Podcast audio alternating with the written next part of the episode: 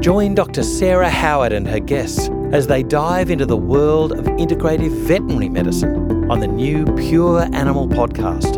Dr. Howard interviews practitioners, researchers, and industry professionals at the forefront of their fields with the aim of advancing pet well-being. Search for Pure Animal in your favourite podcast app.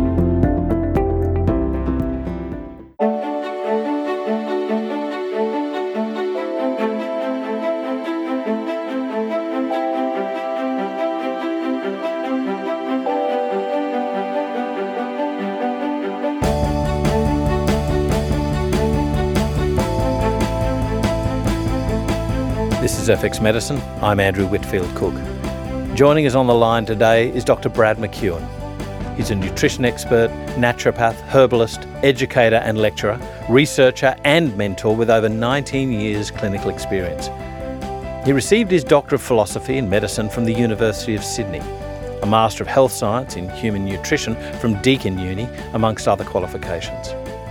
Brad has numerous original research and review articles published in peer reviewed journals, and he's also a peer reviewer for international journals. His research interests include the effects of diet and nutrition on cardiovascular disease, type 2 diabetes, cardiometabolic syndrome, depression, anxiety, polycystic ovarian syndrome, cognition, chronic diseases, sports nutrition, omega 3 antioxidants, chronic disease prevention, and public health. Brad has a strong passion for seeing people succeed and achieve their goals. He also enjoys chocolate. Welcome back to FX Medicine, Brad. How are you? I'm very well today. How are you? Good, thanks, mate.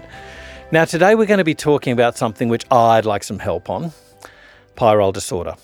So, in yes. the in the recent years, there's been a lot of social media attention and even clinical attention given to pyrrole disorder. But let's go back in time. When did this disorder or the naming of this first appear? Uh, that's a very good question because a lot of people think that it is a, a, new disorder, but there's a lot of literature showing, you know, in the past, even back as far as 1929, 1935, 1936, showing up about, you know, what are pyrroles. Because you'll find that the condition itself is typically referred to or colloquially referred to as pyrroles, which is incorrect. So one of the interesting things we're finding is that for over 100 years, you know, scientists have been researching, you know, different molecules that they find, and they've found these porphyrin-based compounds, and it's available in all different organisms, not just humans. They've been finding them in plants. And what the molecules are, they're talk a little bit of biochemistry for a second.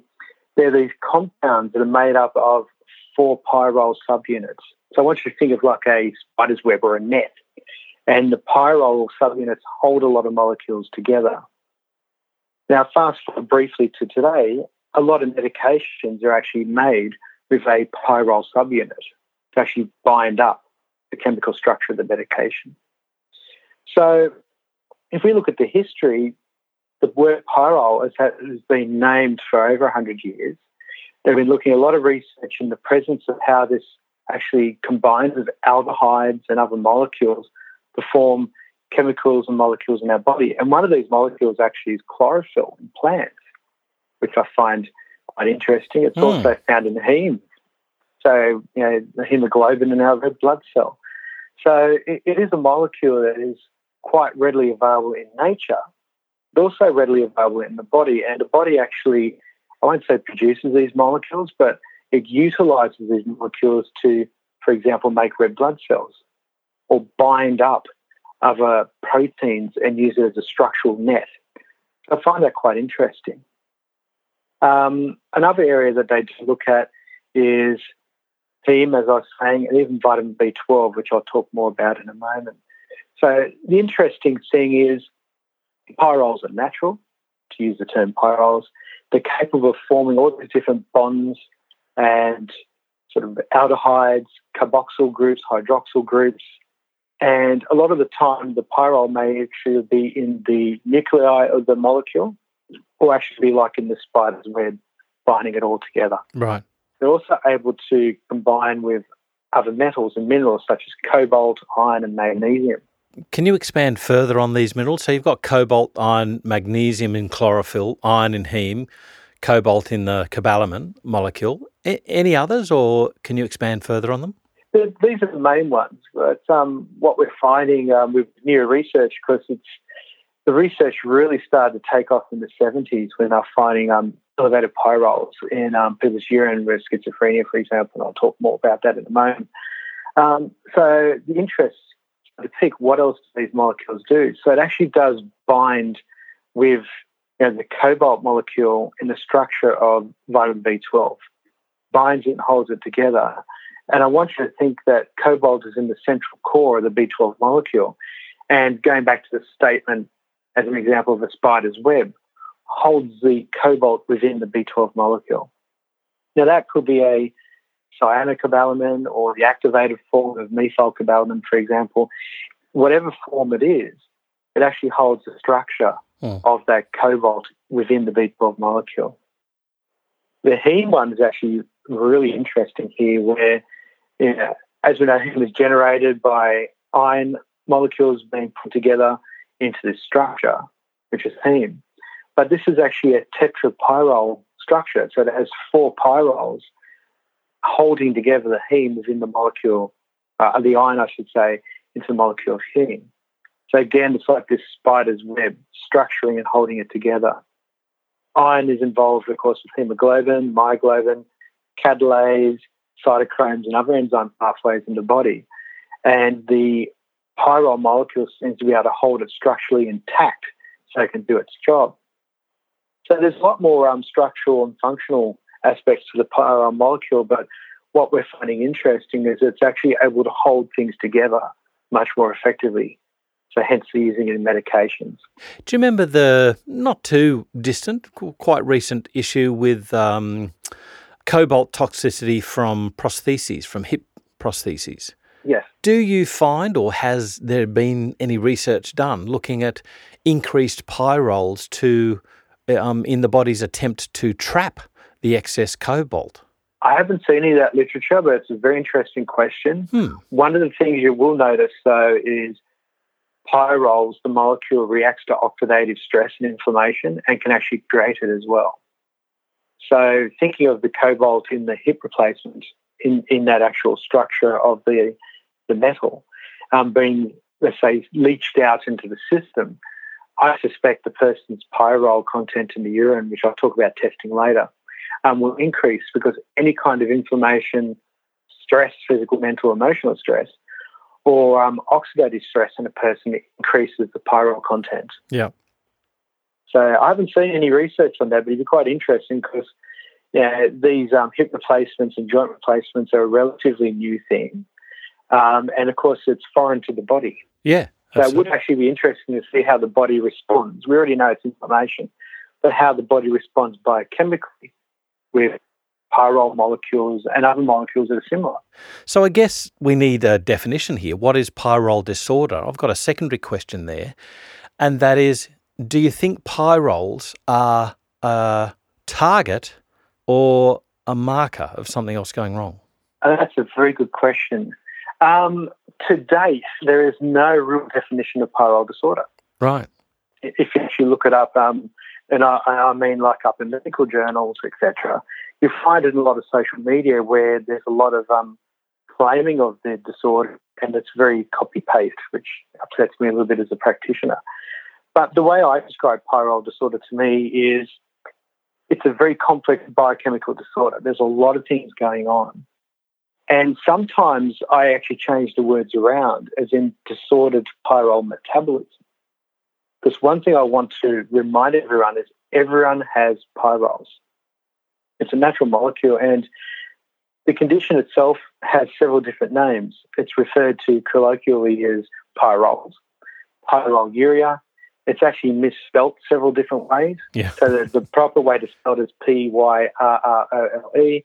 I've seen it with a double L and a double E and a double Y, and, and, and that's because there's no set standard on the disorder itself. I'm sure we'll see it in the next five years because it's becoming, I use the phrase, more popular.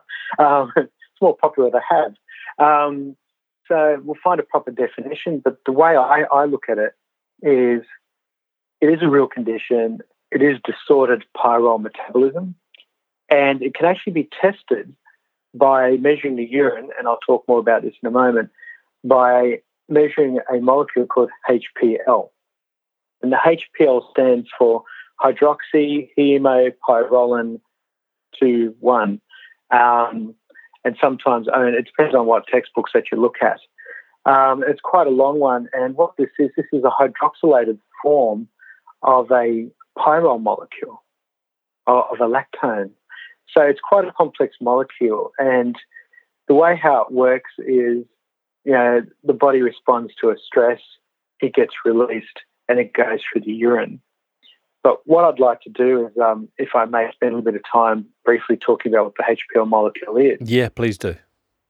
Perfect. So the HPL molecule um, was first detected in the late 1950s. And it was originally called mauve factor because of the colour of it. So when, they um, investigated, because when you think about it, we've had a long history of measuring substances in the body. If you go back over hundreds and thousands of years, there was even like diabetes. You took someone's urine, had a bit of a smell, which we don't think about right now. And that if it was a sweet smell, for example, they termed it diabetes mellitus or sweet urine. Um, so we've always been interested in measuring different molecules. And there was this research done in the late 1950s that found um, a higher incidence of this mauve factor in the urine of psychiatric patients. So I had like bipolar disorder, very severe schizophrenia.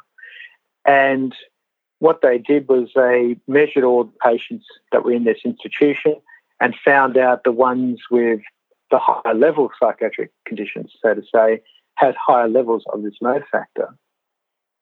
So it's sometimes referred to as that, but the proper terminology is HPL or the hydroxyhemopyrrolin molecule. There's actually another molecule in the urine called cryptopyrrole, which mistakenly gets used as a marker.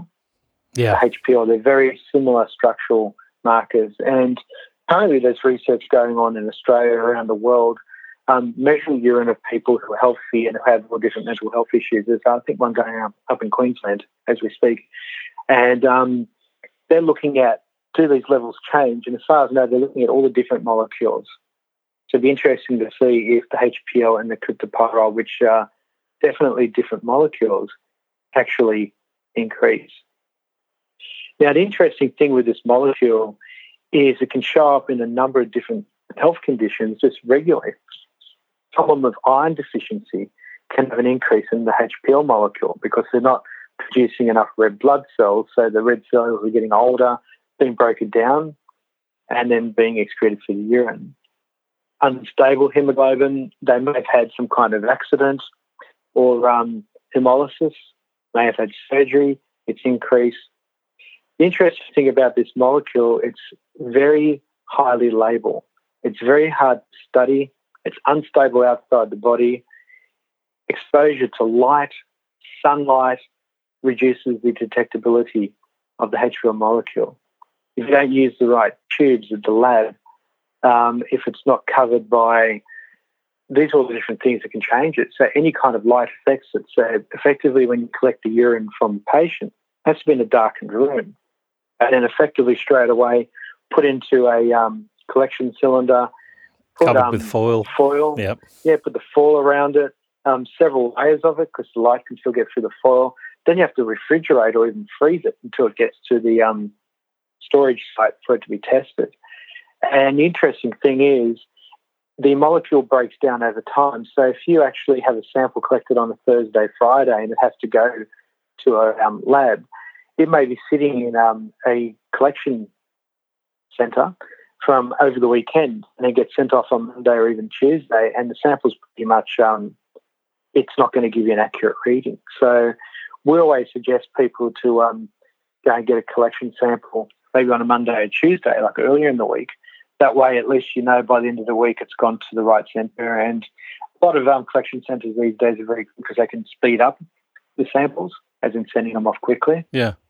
Um, but they are very unstable and heat, light, even if you shake it, like if you put it down in the container too rough, but not throwing it down, but you know, I mean, putting it down quite heavily, that can actually destabilize the molecule. Just because someone's collecting blood to measure platelets. So, so to they, me, like they throw it. Sorry, to to me, like that just makes the testing almost untenable because you can't guarantee what's going to happen in freight. There's so much that can go wrong with user collection. So to me, I guess that that really explains to me why the test itself is frowned upon by the orthodox medical people. Frowned yeah. upon. Yeah, and because there's no um, stability data on it, so to say, the safety, like is the person stressed going into the test, the stress releases pyrrole molecules, so that can increase it. They may have run to get their collection. They may have had to run to urinate because they've got a weak bladder and you know, bouncing up and down. all the, that's right. All these kind of things increase the levels, and um, I'll talk about the test now further. Um, typically in Australia and um, other countries, they look at around about two to around 20 micrograms per litre. That's what they're looking at with the um, amount that in the urine. Now, the issue with that, and that's been a, a standard for like 15 years, um, the issue with that is everyone has pyrroles in their urine. So everyone has the condition pyroluria based on definition. Yeah. But any kind of stress, tiredness, poor diet, anything can alter the test. So whenever I look at a test result, and let's just say it's 20 to 25, I just look at it and go, okay, good, thanks. Do you know what I mean? Because it's sort of like, oh, yes, you got detectable HPL molecule in the urine, you're under a little bit of stress, that's okay. But if it's 50 and above, that's when I actually start, you know, thinking about it because, you know, the half life of the HPL molecule is 10 to 12 hours. So every 10 to 12 hours, the content in urine decreases. So if someone has a level of 50, you know it was look at the higher. test, right. It could have been 100, for example, or much higher. Right. But if someone comes to me and it's like a level of 10 or 25, yes, it would have been potentially much higher. But based on our knowledge of half life, the lower number would have been very high to start with because the sample has been collected in the last couple of days. So we can say it's relatively safe as a diagnosis. If someone comes in the borderline, they wouldn't have been that high to start with. But I've seen numbers very high. Um, I'll talk about research in a moment, but I've seen numbers of 100, 200, 300, for example. And these people are perfectly healthy. Right. So it, it's it's a weird thing how people utilize one test and then go, okay, you're, you're, you've got pyrroles.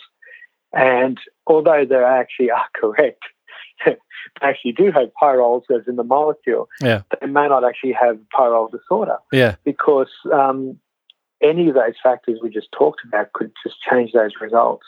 And that's why we need more trials on healthy people versus, you know, people with anxiety, depression, um, schizophrenia, chronic fatigue, like all different health conditions and different ages, just so we can start getting baseline numbers, like what they've done with you know liver function tests and blood cell counts over the years.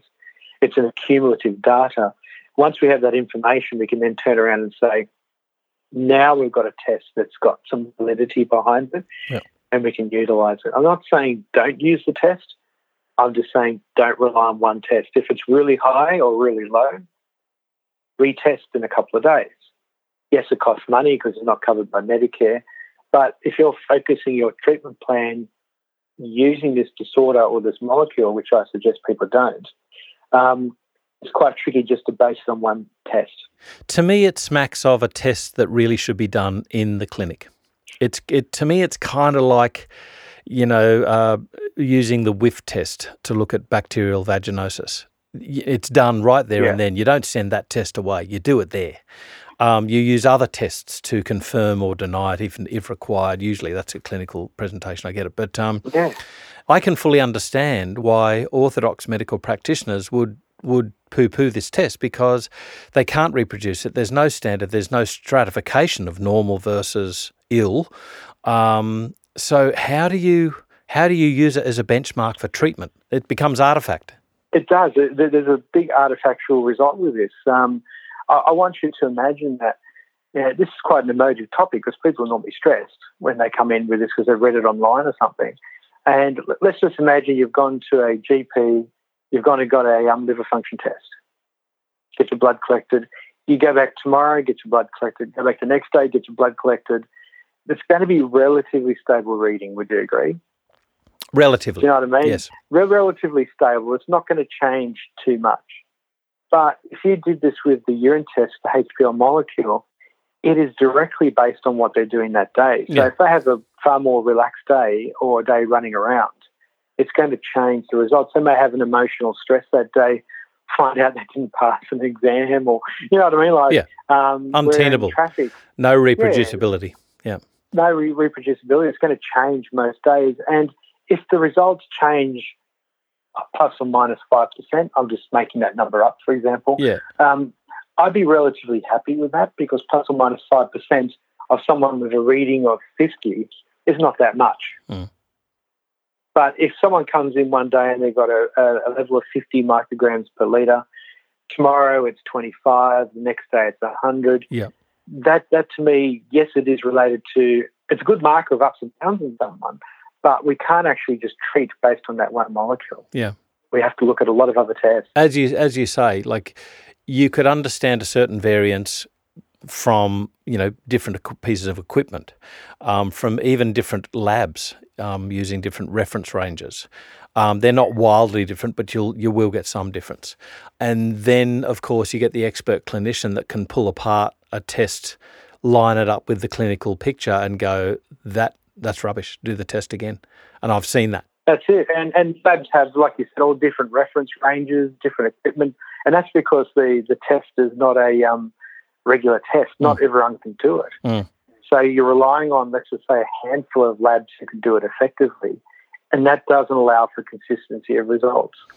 Nor obviously what- testing in the clinic. Testing in the clinic. Yeah. So if you did it in your own clinic, you're not going to have the equipment to start with. Yeah. um, to measure this because it's the chromatographs and yeah, it's expensive equipment.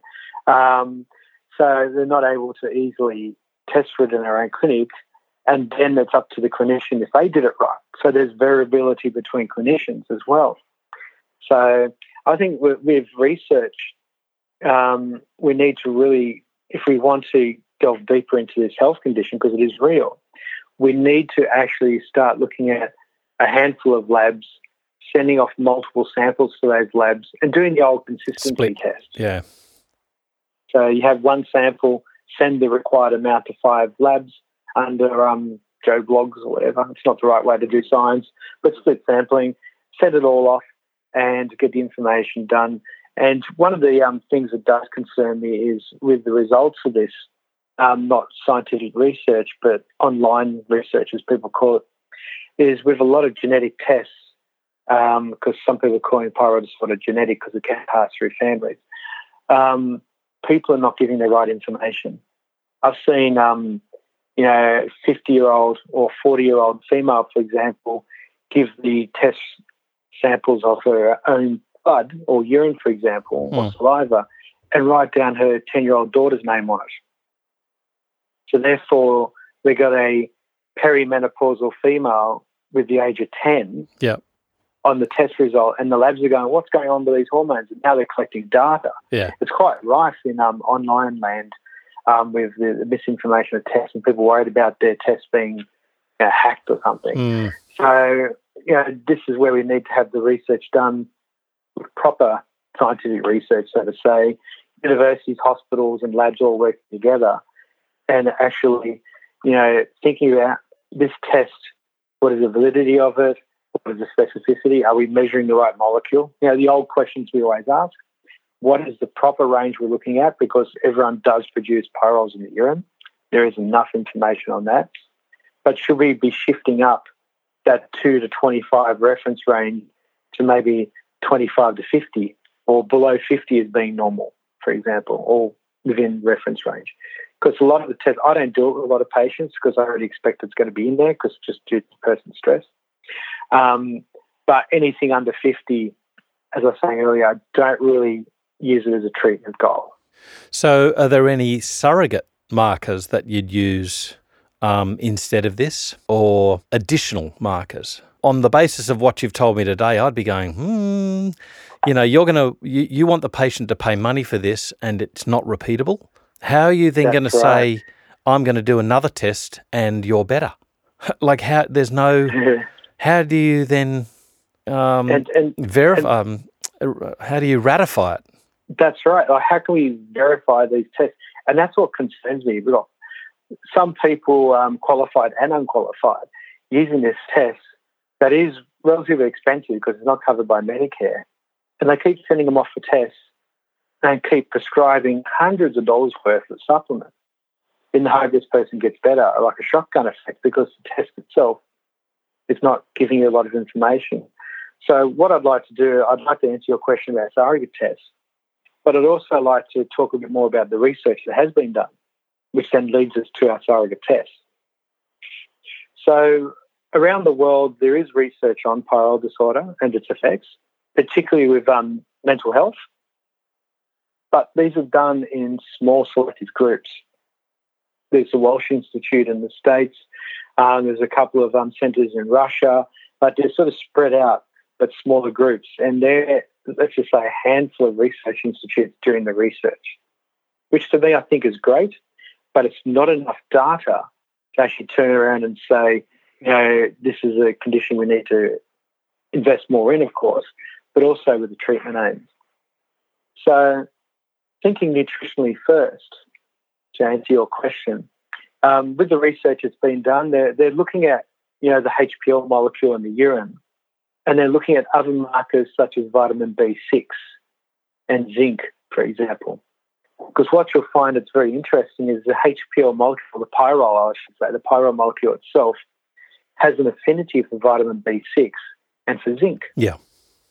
Now, what it does, um, it utilizes the vitamin B6 or the activated form of vitamin B6, um, pyridoxal 5 phosphate or PLP, to metabolize the pyrrole molecule more effectively. So, what that does actually, um, let's just say, uses up a little bit more B6 in the body and combines it up as well as part of the molecule as a structural and functional unit of the pyrrole molecule.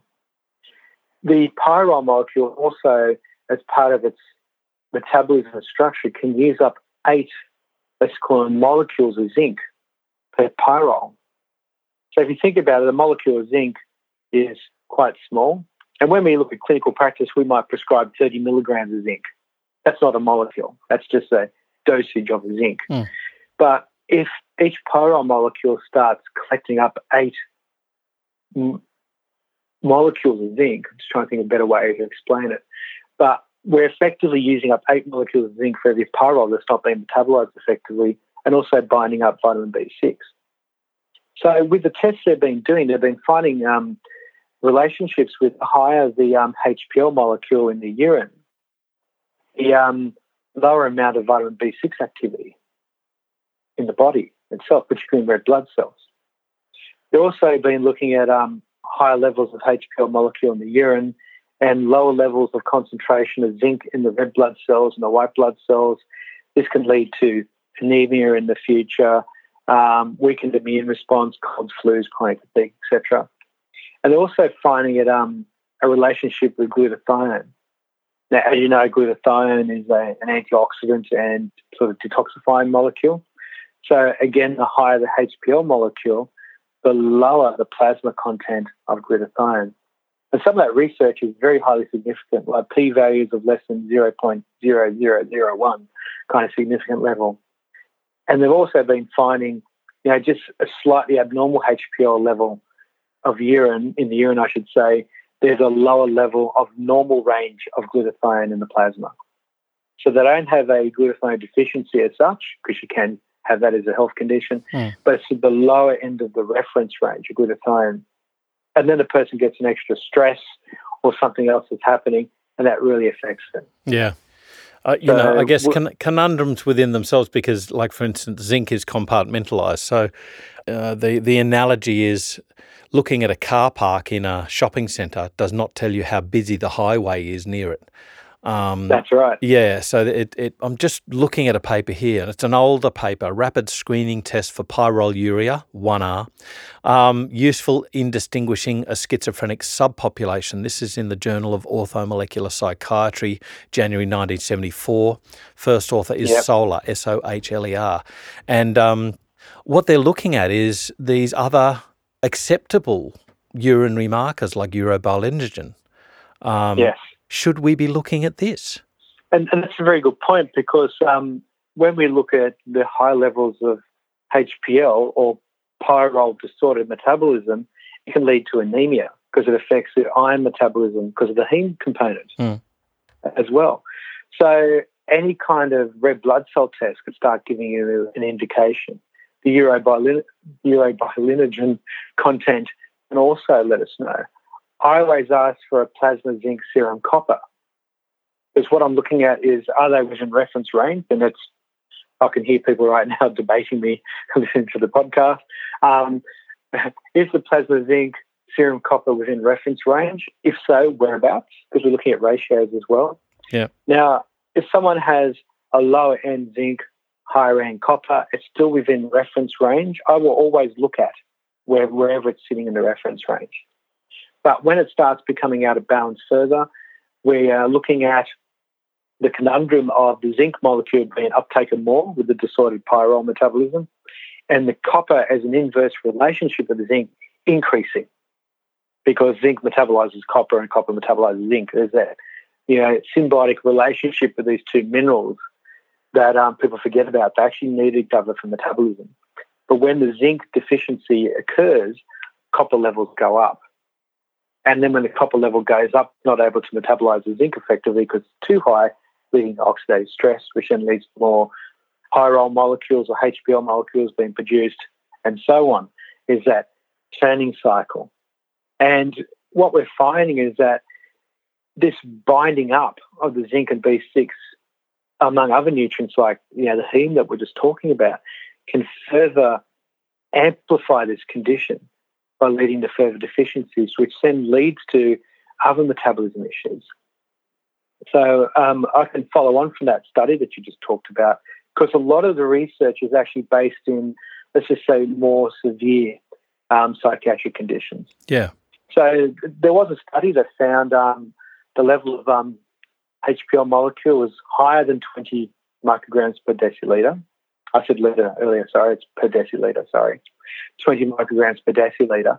Um, what we're looking at here, they have 48% had um, ADHD of those patients. There was 22% had schizophrenia, 30% had bipolar and depression, and a further 26% just had random diagnoses of just like stress and anxiety, etc. Right. And this is with people just you know within the range of what we classify as healthy as two to 25. So again, going back, is this marker useful if people with severe or serious health conditions show up within range. Yeah. Um, there was another study where, um, and this one's quite interesting. There was a um, study that had um, a couple hundred people, 66% male, 34% female, which makes sense when they're looking at ADHD as well. Mm. Um, the age range in the study was 2.7 to 25 years of age. Let's just say two and a half to 25 years of age. They were followed for a bit of time. 65% of those patients had a level higher than 20 micrograms per deciliter. So again, a large proportion of the people had higher than the reference range yeah. already is. Yeah. The highest level was in that study was a 10 year old boy with 481. Um, a five year old girl had 192. So there's actually quite high amounts. And this is where it gets a bit emotive for some people. They see the high number and they get stressed and freaked out if it's their own child or themselves. I've seen these high numbers, and the person I'm going to say to you is relatively healthy. You know, they don't get any colds, flus, there's no fatigue, there's no real, relatively stressed, of course, like everyone on this planet. But there's actually no physical, emotional, or mental stresses on this person that's representing, but they have higher levels. Mm. So is the test invalid in that person? Do you get a bit light or something on it? Or do you know what I mean? Like, yeah, absolutely. stress running in, like one of my favourite examples is someone's running late for a um, blood test. So they're driving, they're stressed, they park the car, they're running, get their blood collected, and their platelet activity and platelet counts up through the roof because they've activated everything because they're running away from that saber-toothed tiger or the fight or flight response. Yeah, yeah. Same thing with this. But I will say there is a handful of conditions that have actually been associated with elevated HPL. Ah, okay. So there are ones that actually have been. That is ADHD, general aggressive behaviour, so people that are aggressive overall. I'm going to call that road rage. Explosive anger, bipolar, uh, sorry, bipolar disorder, depression, schizophrenia, and some of the studies called it poor stress control. Now that interests me because everyone has stress in their life, but with the patients that had poor stress control, so they felt the stress more often, they felt it at a higher level, had elevated levels of HPL. So that's the handful of conditions that have actually been associated. Now, if I give you the list of um, signs and symptoms of what people call pyrrole disorder online and in clinical practice, it's going to blow your mind because it's abdominal tenderness. Explain to me how that comes through. I'm going to think it's a neurological link with B6 and zinc, synapses, etc. Acne, alcoholism, allergies, irregular periods, anxiety, ADHD, which of course has already been shown. Autism is a big one that they're linking, and there has been some smaller research on that, but not enough at the moment. Um, coarse eyebrows, that one interested me.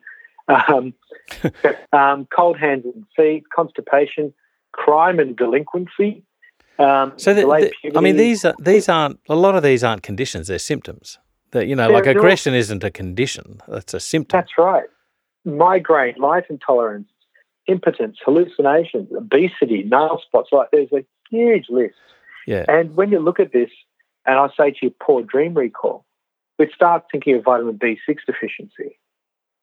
We start looking at this list of morning nausea, intolerance to smells and odors and sound. These are all like zinc and B6 deficiencies. So, what's happening over the years people have been accumulating data of what they think is pyrrole disorder, putting all these symptoms and signs together and packaging it up as pyrrole disorder. But if we go back to the research, the research is not showing that. No. The limited amount of research is showing those, you know, aggression, anger, bipolar, depression, schizophrenia. It's showing those conditions. Mm. So, and, and that's what concerns me is that the signs and symptoms I just rattled off have not been confirmed or linked to elevated HPL levels in clinical trials. This is all coming about from um, you know, websites and clinics, and it's good that people are doing their own research and linking it up. But my concern is a lot of these conditions, like for example, saying obesity is related to pyrrole disorder, it just doesn't make sense to me to say that. And it's on a lot of websites because I looked up you know, like the first 50 pages on Google, um, like in the last week, and all the different health conditions. And it's just amazing me what people are saying. And then, of course, they have the cure for it, um, which is a different story. Yeah, whole different yeah, story. I love whole that. Whole different story. I love, I hate that word cure. Right. I hate it when people use that. I, I, do too. And the word cure is real, like it is something that can be done, but yeah. it's very hard. Yeah. And, and to say that you can cure these signs and symptoms by clicking on the box next to the symptoms is just, it's heartbreaking because people are highly stressed and they read that and then they stop their medications or stop going to healthcare practitioners and follow this advice of this maybe overly priced supplement. Mm. Now, supplements are not cheap. I will say that. Whether it's a highest quality or an average quality, doesn't matter. Supplements are cheap. Uh, sorry, supplements are not cheap because you need to go and buy that above your normal diet and lifestyle and everything else that you do. And, and they're not but subsidised by the government, so you're paying full price. You're paying full price. But one thing I will say to you, they will work. If you get the right supplement and the right dosage, the right nutrient, the right formula. For the right condition. It will work. rather than And symptom. the right condition. the right condition. And, and, and, that's where it gets very tricky because you need to really break it down with the person in front of you. And this is for the practitioners and patients and or everyone listening to this podcast is when you look at the um, disorder, look at the valid information out there. Um, I'm trying to present a balanced view on this one here because I do strongly believe that disordered pyrrole metabolism is a health condition, pyrrole disorder. And it's overly, you know, um, diagnosed like MTHFR. Um, massive amount of diagnosis, yet everyone has the enzymes, so everyone's diagnosed with MTHFR. Mm. Um, candida, Th1, Th2 imbalance, homocysteine. Like in the last 20 years, there's been so many um, popular health conditions. Um, and this is the latest one. But it, the interesting point is that I'm making is each one of these conditions are real when it's properly diagnosed and when you work out the proper symptom picture. So what I'd like to do is, um, you know, try and help everyone listening to this podcast with a bit of a checklist of, of what you can do. So when, getting the um, test done, make sure there's no nutritional supplements up to a week before going for the testing. Because if you go and go and get the um, urine test done, you don't want to have any kind of nutritional support, so to say, interfering with the test result.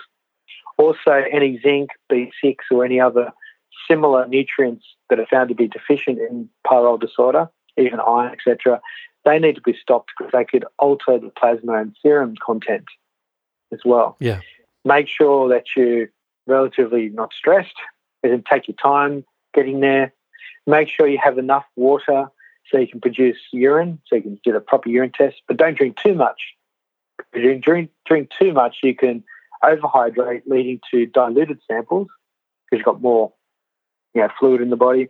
And don't underhydrate because then you don't have enough urine and it's more concentrated. So there's another artifactual result. Um, check the room that it's tested in, uh, make sure there's minimal light, um, and make sure the samples are wrapped in aluminium foil pretty much straight away and stored. And take note of you know, earlier in the week. Um, everyone expresses HPL, so we need to look at the um, the content in there. And if anyone's had stress in the last couple of days before the test, there's two things you can either do: cancel the test and wait till you're relatively much better, or what I normally suggest people do if there's any kind of physical, mental, emotional stress, go and get the test done and then when you're feeling much better, go and get the test done again and compare the pairs. Yeah.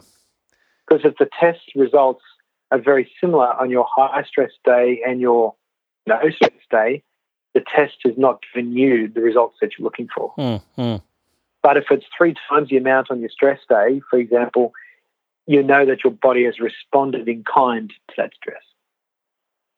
So with my checklist, I normally um, look at anything above 50 micrograms per deciliter, and I do apologise to everyone earlier, I said litre instead of deciliter, um, because then that should allow for the little elements of being you know, stressed, driving there, and relaxed. So normally when you go to a collection centre, they make you sit down for 10 minutes first. If you ever, have you ever noticed that? There's no one else there and you sit down waiting your yeah, turn. Yeah. That's to allow your body to start to rest so it's not as reactive. Um, HPL is always present, so we need to look at the above 50, for example. Any kind of stress, mental, physical, emotional, elevates it, so we need to write that down in our case notes. I don't rely on one test. I may look at two or three tests, which now gets more expensive. But what I'm looking at is on a high stress day versus an average day to a really calm and collected day if you've got it. And Excel is your friend if you can fly through all the, some people don't like Excel, that's fine. But as a practitioner, Excel is your friend. I use it a lot. Learn how to, to do graphs. yeah, learn how to do graphs. I chart it in the patient's Excel sheet, convert it to a graph, and show them.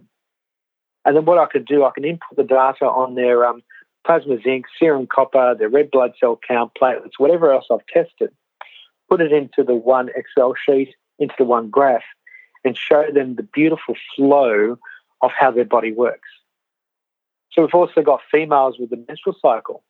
They use up more iron, for example, and B6 and, and zinc, related B6, to yeah. menstruation. Yeah. Yeah, so therefore that's going to affect it. So when in the part of the cycle, you test for it? No one has said to do that when you actually look at the cycle.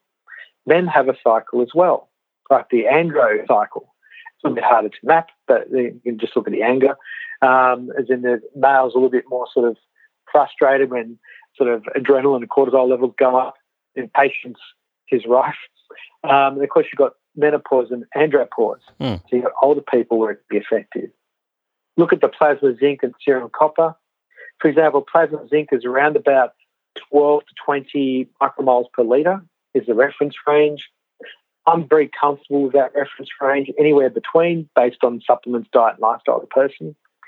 But if a person is heading around sort of 12, for example, or below, and their serum copper is 22, because the range is 13 to 22, you're now looking at a potential zinc deficiency pyrrole metabolism issue. But that's not the only factor. They may have been sick in the last week with cold or flu. Um, look at the stress response of the person. And the other thing I do as part of my checklist is I look at because this I look back at the research. Is there any aggression, anger, ADHD, depression, um, schizophrenia, etc., in the person's um, history, and also of their family history as well? Because as you know, a lot of um, health conditions are, are genetically derived or weakened, amplified in a person. It's not as simple as haemophilia, for example, but some health um, conditions can actually have a weakness in the body, like cardiovascular disease, and can pass down through generations. It doesn't mean it's going to happen, but it's more likely to in a person.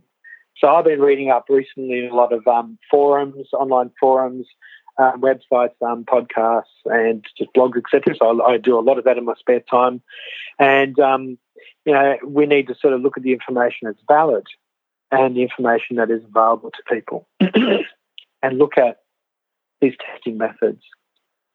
So, yeah, as you can tell, this is only just like a short snippet, isn't it, in this very complex health disorder. So I always say to people, you know, have, think about the checklist that I just said. You know, are the levels greater than 50? And think about all those signs and symptoms that I said earlier. Um, plasma zinc serum copper levels, maybe look at the heme, hemoglobin content, red blood cells, and general stress levels of the person and family history and then that will actually start getting you somewhere. Yeah, I just I don't know. From what you've presented today, Brad, you don't fill me with confidence about the test. I, I, I would I would so much prefer to have another marker that I could have some sort of confidence. I mean, even zinc is controversial. There's no agreed yeah. test on zinc, and it and it wavers in the literature depending on the the year that you read um, the research. So we're still not there yet, even with zinc. But I'd so much prefer looking at something like zinc, copper, even a B6 assay that at least has some reproducibility. And glutathione as well, because these tests have been shown to be out of range with people with elevated HPL. They wouldn't be looking at glutathione, though, would they? They'd be looking at G- uh, GPX? Yes, and reductase you can as well. So I just think I, I, I would so much prefer to have something that I could reproduce and to have some sort of confidence in any therapy that I instigated to have or to show whether I'm having a benefit for that patient or not. That, that that's correct, and we're definitely on the same page here. Is you know, as a practitioner and know, educator, etc., packaging myself up. I like to look at all the information available before, before I start using it. And to me, this is a real health condition, pyrrole disorder or disordered pyrrole metabolism, as I like to call it with people to start explaining it. Um, it's very complex. It's multifactorial. There's a lot of things going on. Um, they've found elevated histamine levels in patients with elevated HPL. So, is there a link with allergies or histamine as a neurotransmitter? Yeah, mast cell activation syndrome. That's something I'm interested in. Yeah, so mast cell activated syndrome. Couple that up with, um, you know, the neurotransmitter link, the allergy component, the aggressive behaviour, ADHD, schizophrenia. Now we're getting a better picture. Yeah, yeah. But it's still not the picture. You know what I mean? It's getting there. But again, the research is not there for me to be. Uh, I can't stand here right now and say, yes, this is it. Because mm. it's a condition, well, as I said earlier, pyrrole molecules have been researched since the 1920s. So it's not a new molecule. We've known about it for a long time. It's only really been since the 1970s.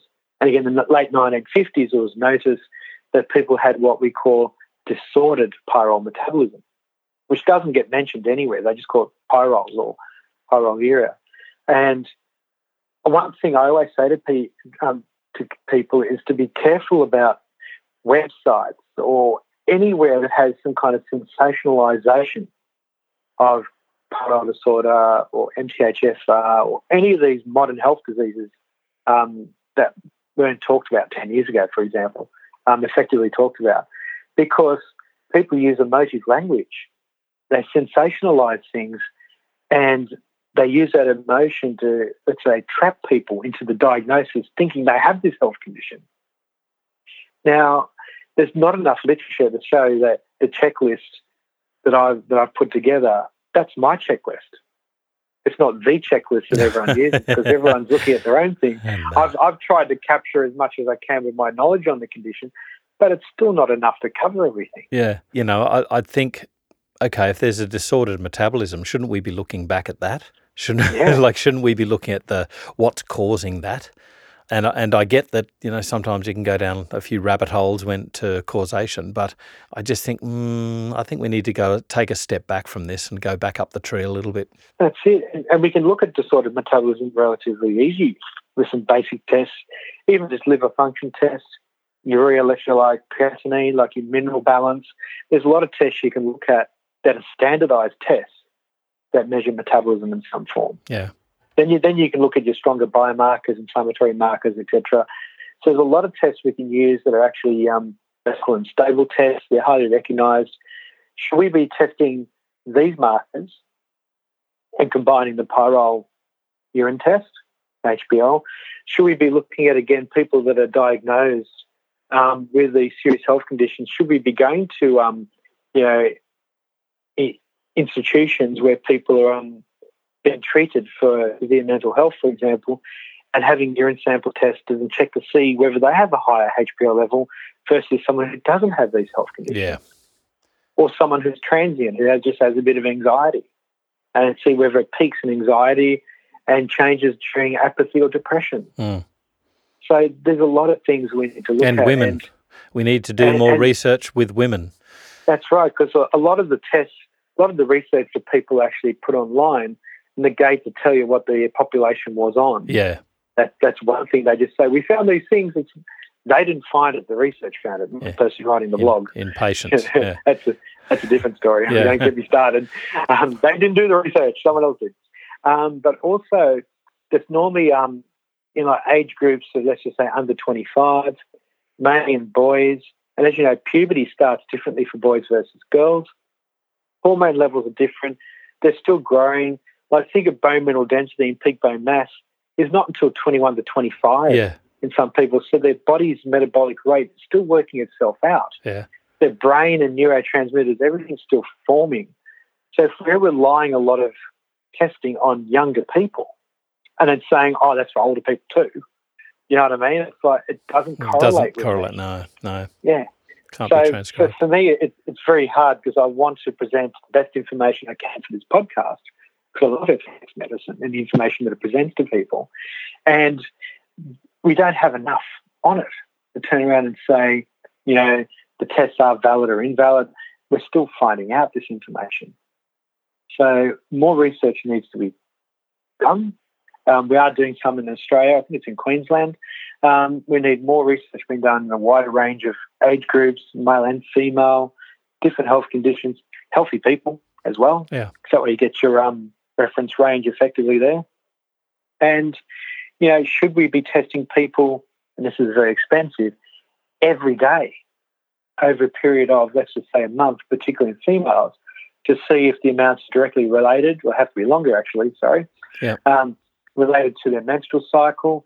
Is it related to in kids during a school day or a weekend or school holidays or Christmas time when your family comes to visit? and you got that person you don't like comes to visit or something like that. And it's like all these different parameters are not being looked at. Yeah. People just look at the number on the test and it says 25 micrograms per deciliter and that's enough. And to me, it's like, no, it's not enough. Brad, you need to look at the person, the patient, look the person in front of you. Seems like there's a heck of a lot more research to do before anybody can have confidence in this test. Brad, thank you so much for taking us through which is a conundrum with the pyrrole disorder yes, and the pyrrole testing. Um, I'd love to hear feedback from our listeners actually on this. If you can, you know, whatever the social media platform is Twitter, Facebook, whatever email us on info at fxmedicine.com.au if you want. Um, we'd love to hear your feedback. I mean, I can get that this one's going to um, spark a lot of controversy. But um, you know, if somebody's got some better research or a better play on it, please give us some some idea because the whole point of FX Medicine is to improve the skill set and the safety of practitioners out there. So, you know, help us help you. Thanks so much, Brad, for taking us through this conundrum today with pyrrole disorder. Thank you very much, Andrew. This is FX Medicine. I'm Andrew Whitfield Cook. Hi, I'm Dr. Mark Donohoe. Join us for our new podcast series, FX Omics. We'll be exploring the new technologies of integrative medicine, including genomics, metabolomics, the microbiome, and many more fields that are transforming healthcare. We're focusing on how they apply to practitioners and how we can incorporate them into our patient care. We aim to make these exciting and sometimes challenging fields relevant to you and your practice. Search for FX Omics on your favourite podcast platform, and we look forward to your company.